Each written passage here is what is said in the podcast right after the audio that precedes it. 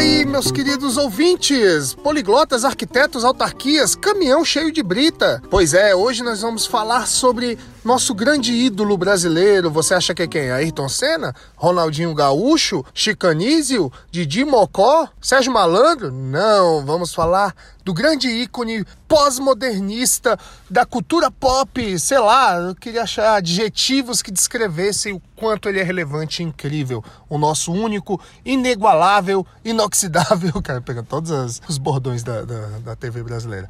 O Vira-Lata Caramelo. E hoje teremos aqui a participação de algumas pessoas que eu vou chamando aqui no decorrer.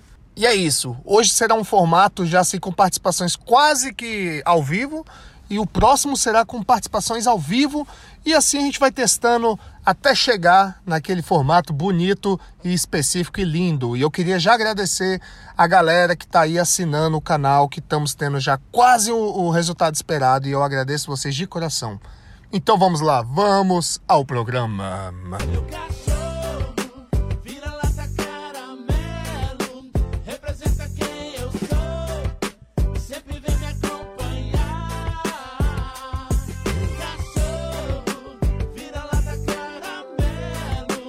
Pois é, galera, o vira-lata caramelo surgiu do nada, né? Uns dizem que foi naquele meme do cachorrinho dançando com o menino com a bandeira do Brasil atrás. Outros falam que já seria relacionado à grande quantidade de vídeos, né, que as pessoas produzem. Sempre tem a porcaria de um vira-lata. Porcaria não. Um grande autoridade, né, que é o Vossa Excelência Vira-Lata Caramelo sempre tem um Vira-Lata Caramelo nos vídeos, nas histórias, no subconsciente brasileiro, né? Fizeram já um abaixo assinado para que ele entrasse na nota de 10 ou de 50 ou a de 100 reais. Pois é, cara, até Elon Musk caiu nas graças do vira-lata caramelo e tem aquela sua própria Bitcoin que tem um vira-lata caramelo. Essa aqui, ó, que eu tô mostrando a foto. Piada idiota, é um podcast. E é isso, galera. O vira-lata caramelo, ele é famoso, né? Assim, ele tem características próprias. Ele aparentemente é imortal, né?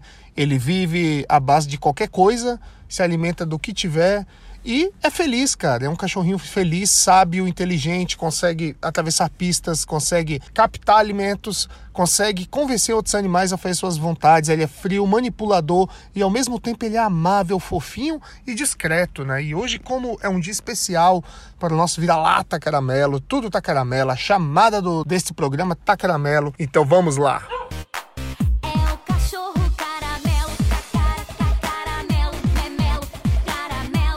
Para mim, o Vira-Lata Caramelo, o que ele fez de mais divertido, que marcou mais minha vida, foi aqueles memes do Enfim a Hipocrisia, que tinha o Vira-Lata Caramelo ali no horizonte olhando e uma frase de efeito, algumas frases como ela é baixa, mas diz quando eu era pequena. Enfim, a hipocrisia. Não gosta de tatuagem, mas mora em Tatuapé.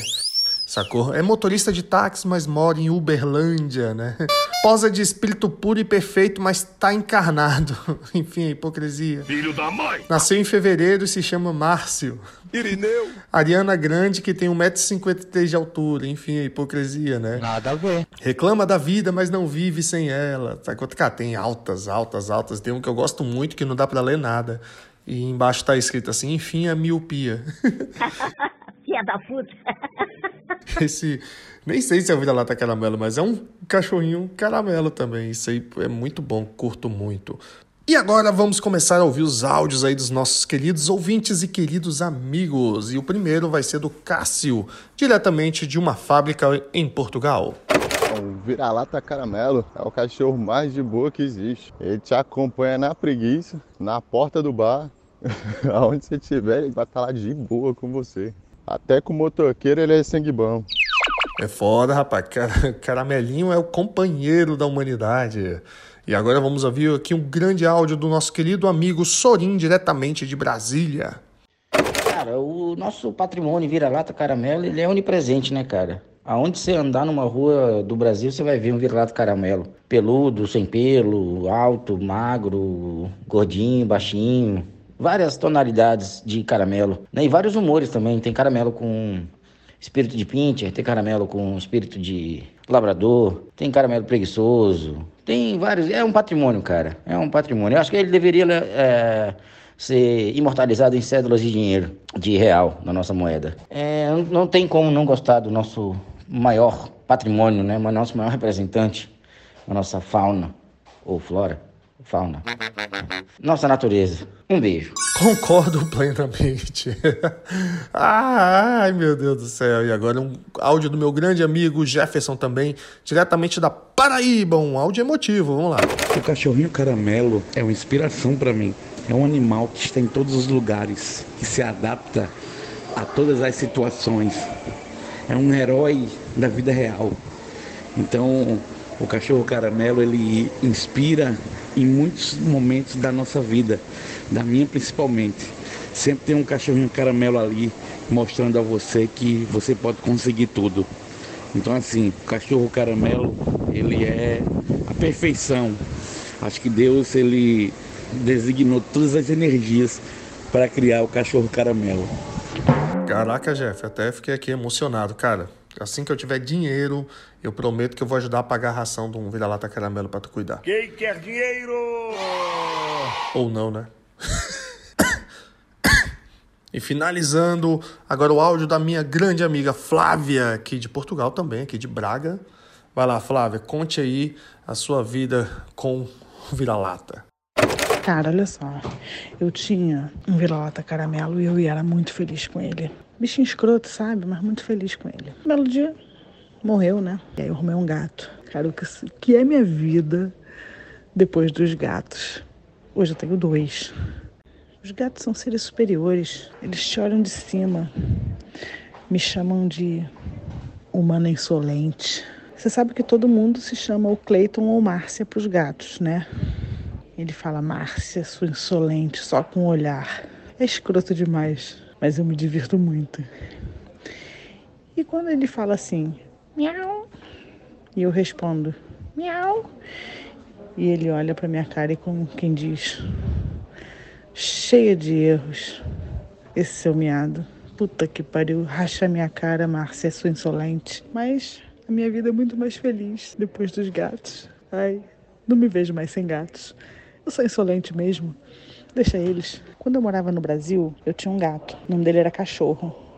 Era o único cachorro que miava no mundo. Era meu cachorro. Aqui eu tenho dois. E eu ainda assim acho que minha vida é muito melhor depois dos gatos. E eu continuo a alimentar os gatos da rua. Mas também não vou deixar de ser insolente. Vou ser insolente pro resto da minha vida. E que se fodam. Não os gatos o resto da vida.